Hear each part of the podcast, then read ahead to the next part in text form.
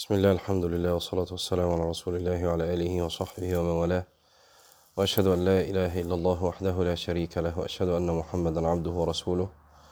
اللهم صل على سيدنا محمد النبي وأزواجه أمهات المؤمنين وذريته وآل بيته كما صليت على آل إبراهيم إنك حميد مجيد. أما بعد، وقفنا عند المثل الذي ضربه الشيخ بتلك الشجرة التي يوست فلم تصلح إلا النار، ولم يفصل هذا المثل، ويعني أنا أوان تفصيل المثل. قال: فكذلك القلب إنما ييبس إذا خلا من توحيد الله وحبه ومعرفته وذكره ودعائه، فتصيبه حرارة النفس ونار الشهوات، فتمتنع أغصان الجوارح من الامتداد إذا مددتها والانقياد إذا قدتها، فلا تصلح بعد هي الأغصان والشجرة إلا للنار، فويل للقاسية قلوبهم من ذكر الله أولئك في ضلال مبين. ما نريد أن نقف معه في هذا الجزء من كلام الشيخ هو أن القلب هو الأصل، فضرب المثل للقلب بالشجرة، وأن الجوارح والأعضاء هي فرع عن ذلك الأصل، فجعلها الأغصان، وهذا موافق لكلام النبي عليه الصلاة والسلام: ألا إن في الجسد مضغة إذا صلحت صلح الجسد كله، وإذا فسدت فسد الجسد كله، ألا وهي القلب. وكما جاء في بعض الآثار أن القلب ملك والأعضاء أو الجوارح جنود، فإذا صلح الملك صلحت الجنود، والعكس بالعكس. قال: فإذا كان القلب ممطورا بمطر الرحمة كانت الأغصان لينة منقادة رطبة، فإذا مددتها إلى أمر الله انقادت معك، وأقبلت سريعة لينة وادعة، فجنيت منها من ثمار العبودية ما يحمله كل غصن من تلك الأغصان، ومدتها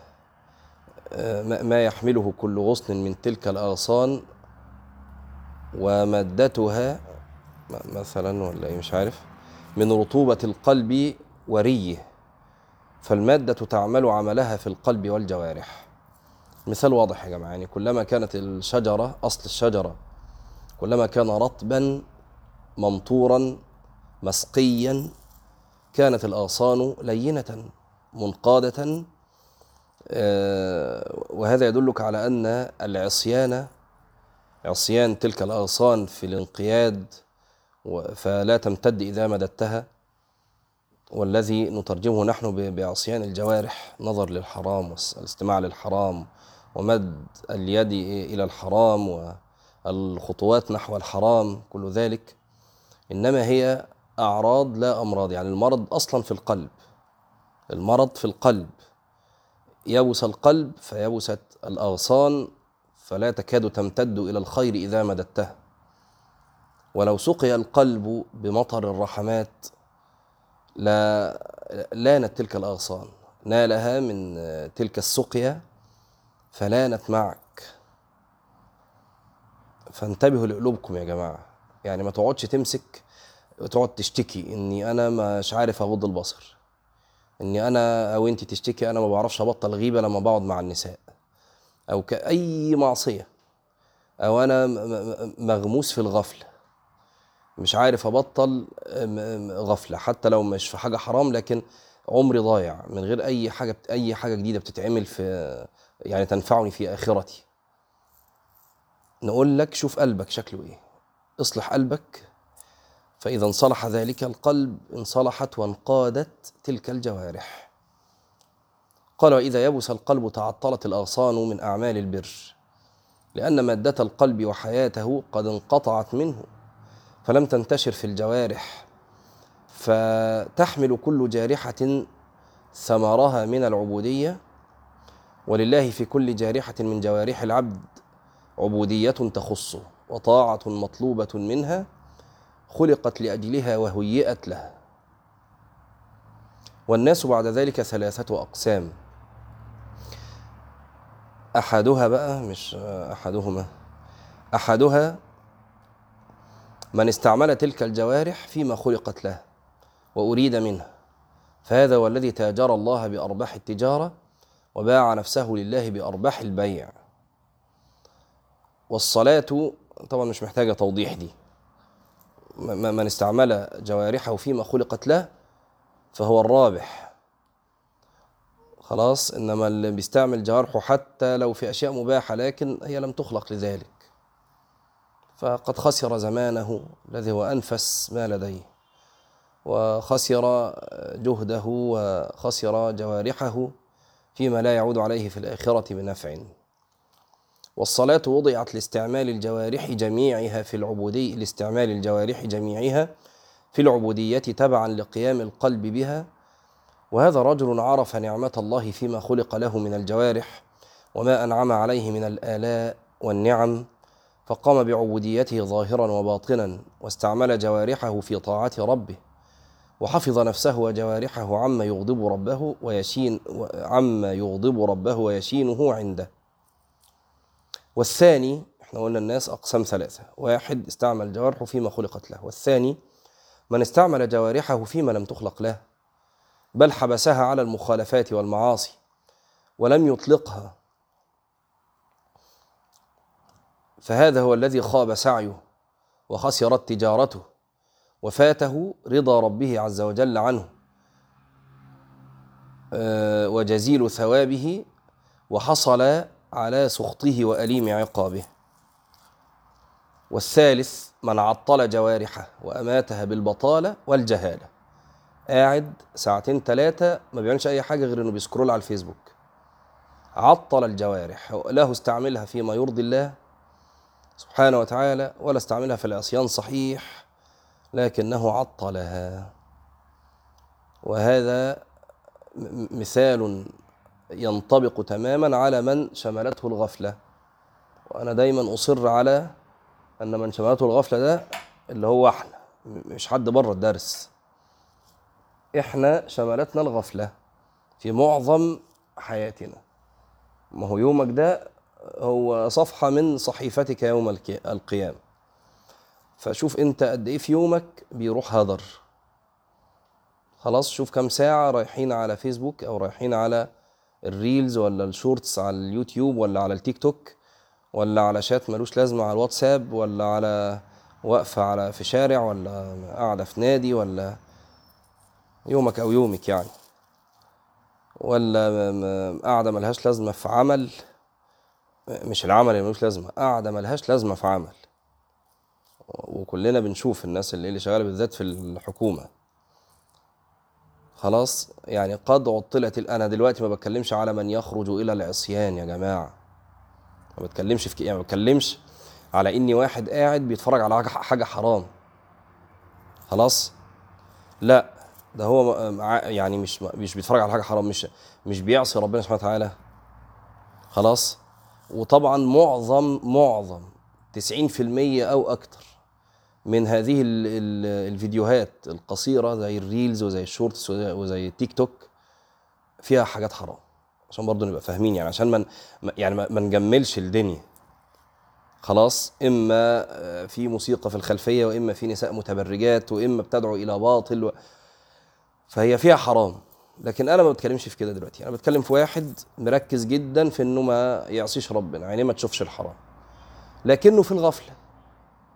يعني ايه في الغفلة؟ نضيع عمر انا وانتو، يعني انا لا اترفع عن هذا، يعني مش بقول ان انا اللي حلو وجاي اقول لكم انتوا وحشين، لا كله في الهوى سوا.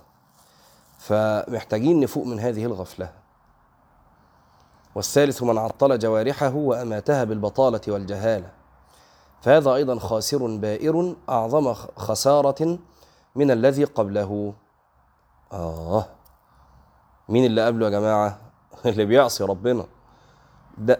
هنا ابن القيم بيقول هذا الذي عطل الجوارح فلم يستعملها لا في طاعة ولا في عصيان، ربما كانت الخسارة بتاعته أعظم من خسارة الذي قبله اللي هو بيعصي ربنا سبحانه وتعالى. فإن العبد إنما خلق للعبادة والطاعة لا للبطالة، وأبغض الخلق إلى الله العبد البطال الذي لا في شغل الدنيا ولا في سعي الآخرة. طيب إزاي؟ سؤال مهم. إزاي ده يبقى أعظم خسارة من الذي قبله، مع أن العاصي أوحش دي لغة عربية، وحش فهو أوحش مثلا، ماشي. طيب إزاي قالوا أن العاصي قريبا ويعود، إنما صاحب الغفلة يبعد إنه يرجع، ومن هذه الحيثية تكون خسارته أعظم. إزاي؟ إني عارفين العاصي يا جماعة اللي هو بيقع في المعصية ده، لما تيجي تقول له يا أخي اتق الله، يوم يقول لك إيه؟ يقول لك والله ادعي لي ربنا يهديني، أنا فعلا مقصر، أنا هو عارف إنه غلطان.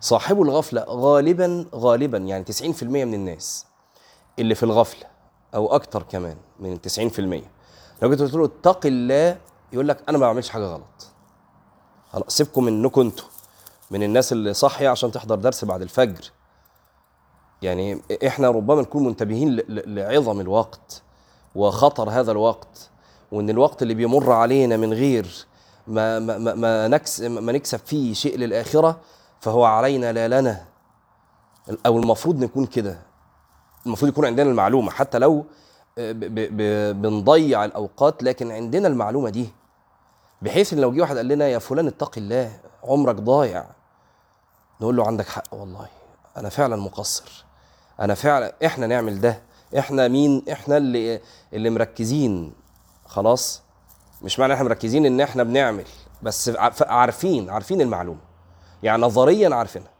أكتر من 90% من البشر مش عارفين ده، يعني يقعد عادي بالثلاث أربع خمس ست ساعات مضيعهم مثلا على الفيسبوك ولا على غيره، وبعدين يقوم عادي انه كانه ما عملش، كانه عادي هو ما عملش حاجه غلط، هو شايف كده، انا ما عملتش حاجه غلط، انا ما عصيتش ربنا، بص على غيري اللي بيشرب وبيسكر وبيعمل وبيزني فهو شايف ان هو عدل،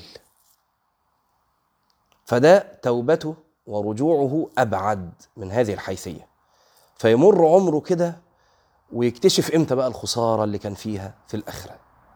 يكون صاحبنا اللي كان عاصي ده تاب وأناب ورجع لربنا وابتدى طريق التدين والتنسك، فحصل الخير الكثير، فأقبل على الله عز وجل بخير كثير، والتاني ما زال في غفلته حتى مات ولقي ربه. فهمتوا؟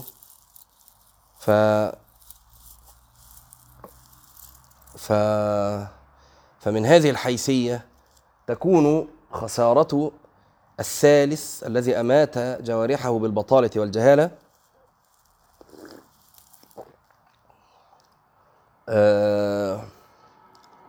خسارته أعظم. في معنى تاني يا جماعة مهم برضو،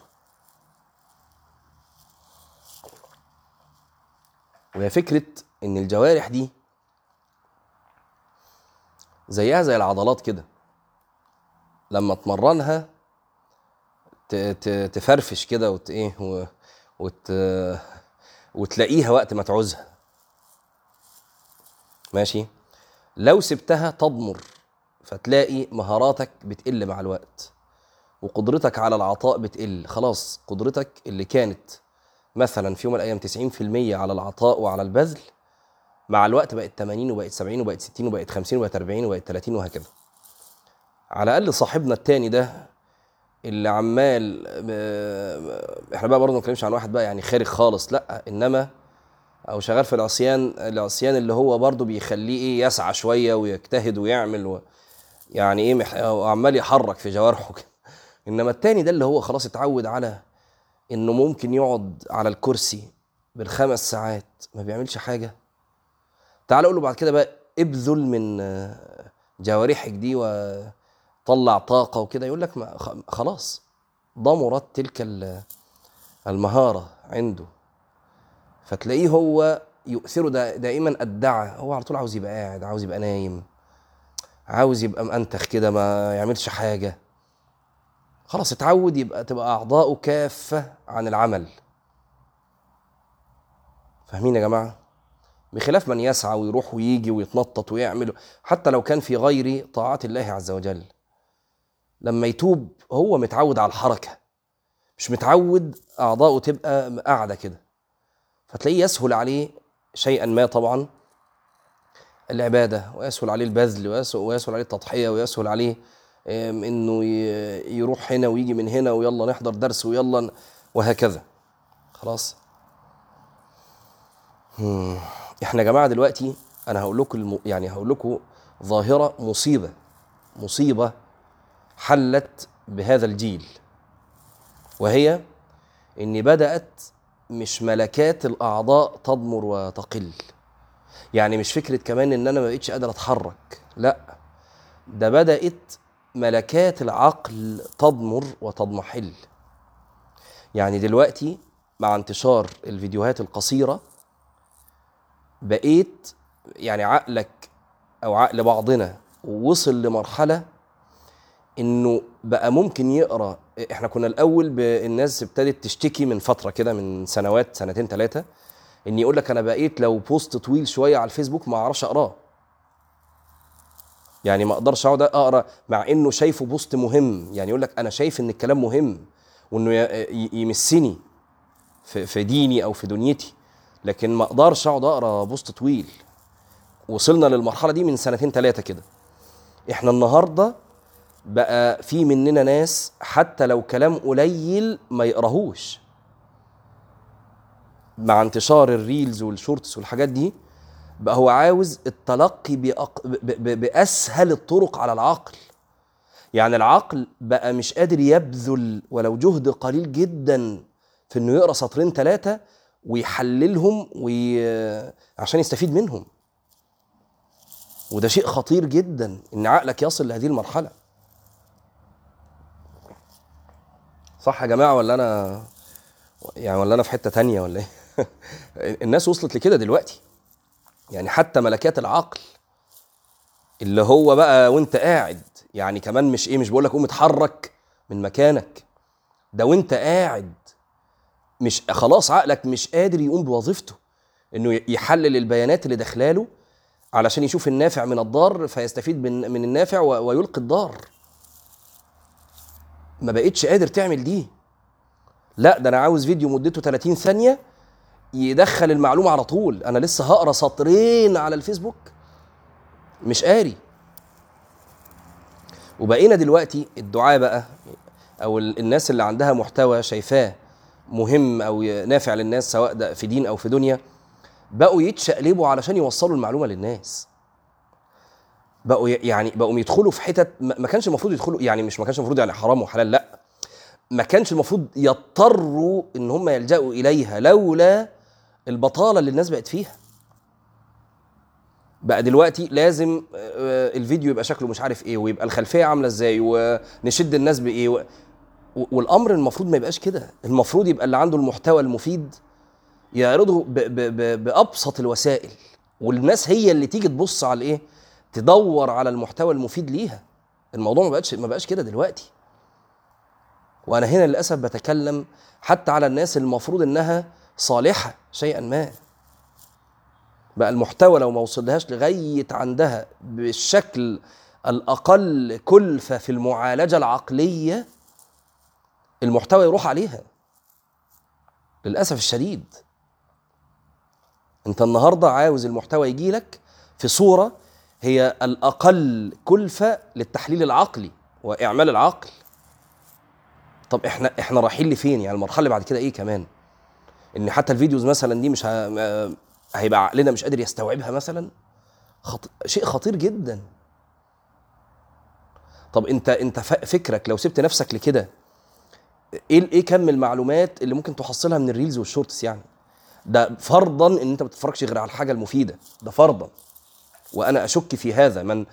من دخل هذا الطريق فليعلم قطعا انه معظم الوقت هو في حرام. انا بتكلم صح ولا غلط يا جماعه؟ اللي ساب نفسه للشورتس والريلز والحاجات دي لو بتتفرج، لو قعدت بتتفرج ساعة، فإحنا بنتكلم على الأقل ساعة إلا ربع في حاجات حرام أنت بتشوفها وبتسمعها وما أنتش دريان بده. طيب لا يا سيدي، أنا بقول إن أنت هتبقى مركز جدا في اللي بتشوفه، وده صعب جدا لأن ما هواش الريلز والشورتس والحاجات دي ما هياش قناة أنت فاتحها، فأنت اللي متحكم في إن أنا مثلا جايب قناة المجد مثلا فبشوف فيها دين. لا، ده هم دلوقتي اللي بيسيطروا على الريموت. يعني انت دلوقتي بتتفرج على حاجة والريموت في ايد غيرك مش في ايدك انت، وده شيء خطير جدا. بتتفرج على حاجة وغيرك اللي بيقلب لك. انت عارف انك لو مثلا فتحت شورت معين او ريل معين وبعدين ابتديت تسكرول على الريل اللي بعده على الشورت اللي بعده، هتلاقي ريل او شورت تاني. لو قفلت طلعت وفتحت نفس الريل الاولاني وجيت تسكرول، هتلاقي اللي بعده مش الشورت التاني اللي كنت اتفرجت عليه قبل كده ولا الريل التاني اللي كنت اتفرجت. يعني هي مش ما هياش ورا بعض بحيث انك لو عدتها 100 مره هيجي لك نفس الترتيب 100 مره، مش كده خالص. من الاخر يا جماعه، انت بتتفرج على حاجه الريموت مش في ايديك، في ايد غيرك، هو اللي بيفرجك. لا يا سيدي، انا هبقى مركز وهشوف الحاجه النافعه في دين او دنيا. خلاص طيب، لكن انا دلوقتي بجني جنايه عظيمه على عقلي، الا وهي عقلي ما بقاش عنده القدره على تحليل البيانات الداخله له بغير هذا الشكل. ودي جنايه ما اعظمها من جنايه انت بتجنيها على عقلك. انت النهارده ما بقتش عارف، بقول لك تحلل بيان، يعني تحلل بيانات داخلالك لعقلك، مدخلات لعقلك متمثله في سطرين ثلاثه، بتلاقي عقلك وقف خلاص مش قادر يحلل البيانات دي عشان يستفيد منها، ما عندكش طاقه لده. لا اله الا الله. طب احنا سايبين نفسنا نروح لفين يعني؟ قال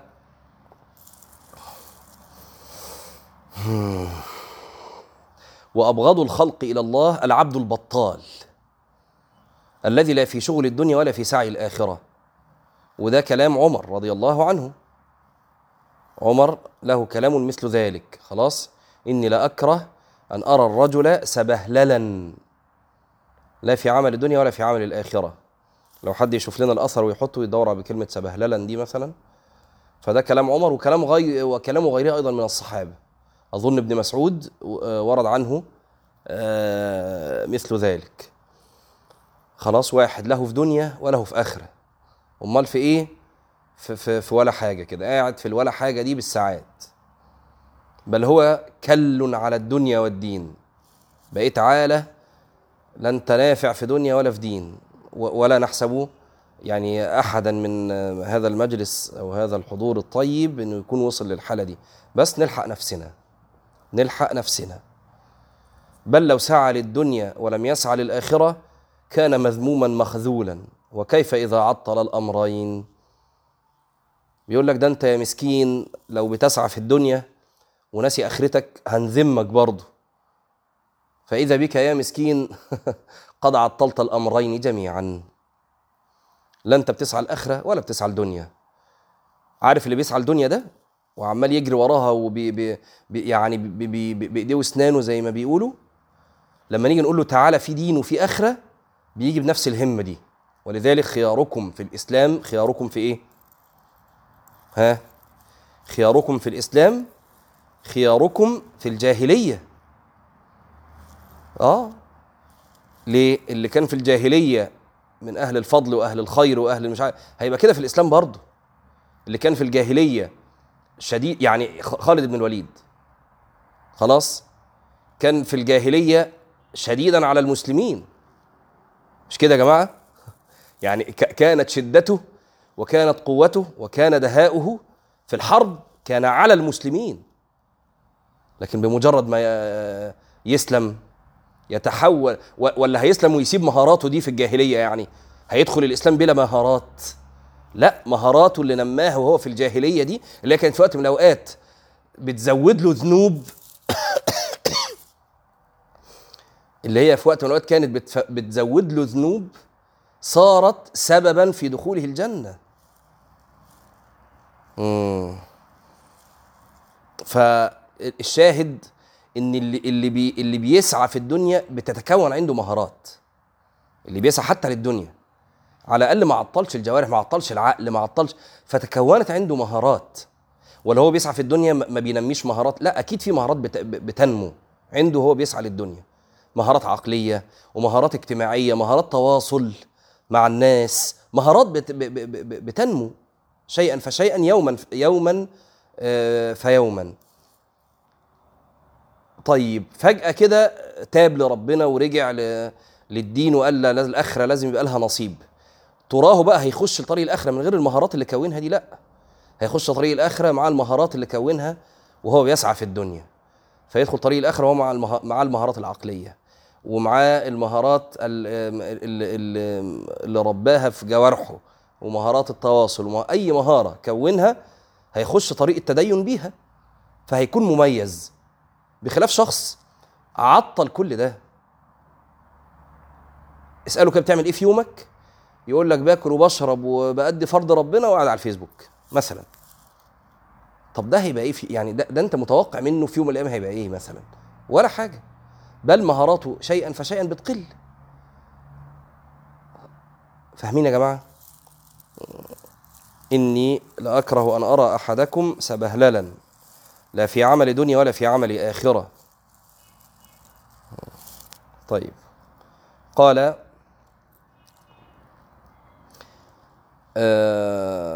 وأبغض الخلق إلى الله العبد البطال. جملة جميلة دي، ثالث مرة عيدها.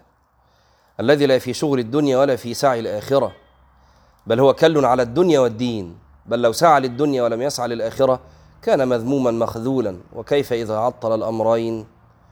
وإن امرأ يسعى لدنياه دائما ويذهل عن أخراه لا شك خاسر.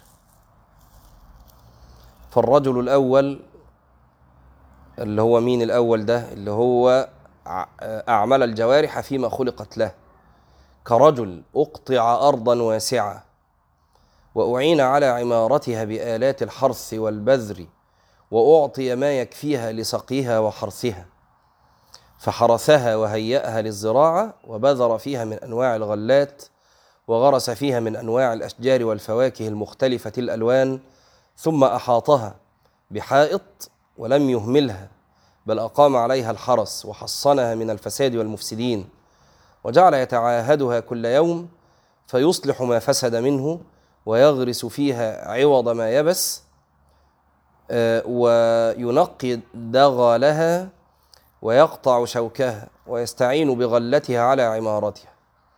ده واحد واضح جدا انه استفاد واعمل الجوارح فيما خلقت من اجله. مش معنى انها خلقت للزراعه، لا، هو بيقول لك مثل ان مثله كمثل من اعطي كذا ففعل كذا. والثاني اللي هو استعملها لكن في غير ما خلقت من اجله، بمنزله رجل أخذ تلك الأرض وجعلها مأوى السباع والهوام، وموضعا للجيف والأنتان، وجعلها معقلا يأوي إليه فيها كل مفسد ومؤذ ولص، وأخذ ما أعين به من حراثتها وبذارها وصلاحها، فصرفه وجعله معونة ومعيشة لمن فيها من أهل الشر والفساد.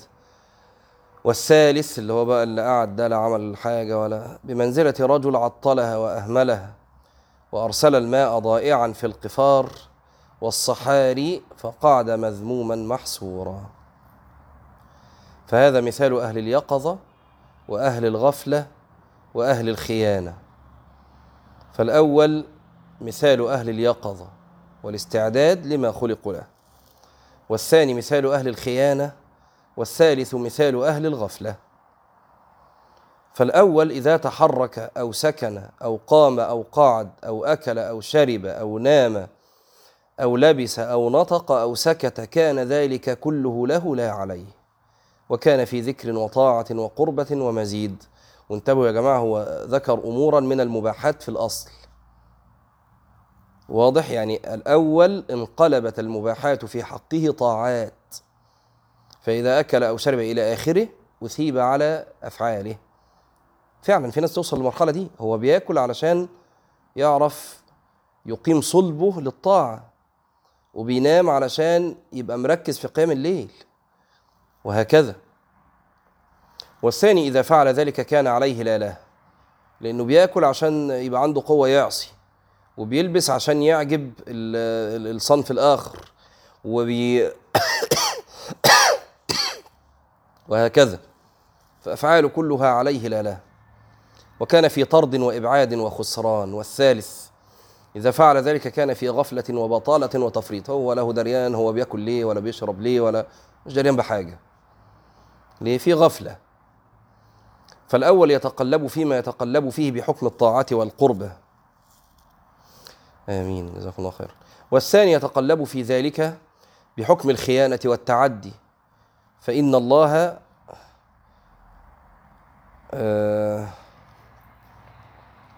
ماشي، نقرأ الحتة دي ونقف. والثاني يتقلب في ذلك بحكم الخيانة والتعدي، فإن الله لم يملكه ما ملكه ليستعين به على مخالفته، فوجان متعد خائن لله تعالى في نعمه عليه معاقب على التنعم بها في غير طاعته. والثالث يتقلب في ذلك ويتناوله بحكم الغفلة والهوى ونهمة النفس وطبعها، لم يتمتع بذلك ابتغاء رضوان الله تعالى والتقرب إليه، فهذا خسرانه بين واضح، إذا عطل أوقات عمره التي لا قيمة لها عن أفضل الأرباح والتجارات. قلنا لكم دايما إن لا قيمة لها دي في كلام السلف يعني غالية جدا، لا تقوم، مش لا قيمة لها يعني ملاش قيمة زي ما احنا بنقول دلوقتي، لا، أوقات العمر لا قيمة لها يعني لا تقوم، غالية. فدعا الله عباده المؤمنين الموحدين إلى هذه الصلوات الخمس رحمة منه بهم، وهيأ لهم فيها أنواع العبادة لينال العبد من كل قول وفعل وحركة وسكون حظه من عطاياه. وكان سر الصلاة ولبها إقبال القلب فيها على الله وحضوره بكليته بين يديه. نقف هنا، أقول قولي هذا، أستغفر الله العظيم لي ولكم، سبحانك اللهم وبحمدك، أشهد أن لا إله إلا أنت، نستغفرك ونتوب إليك. السلام عليكم ورحمة الله وبركاته.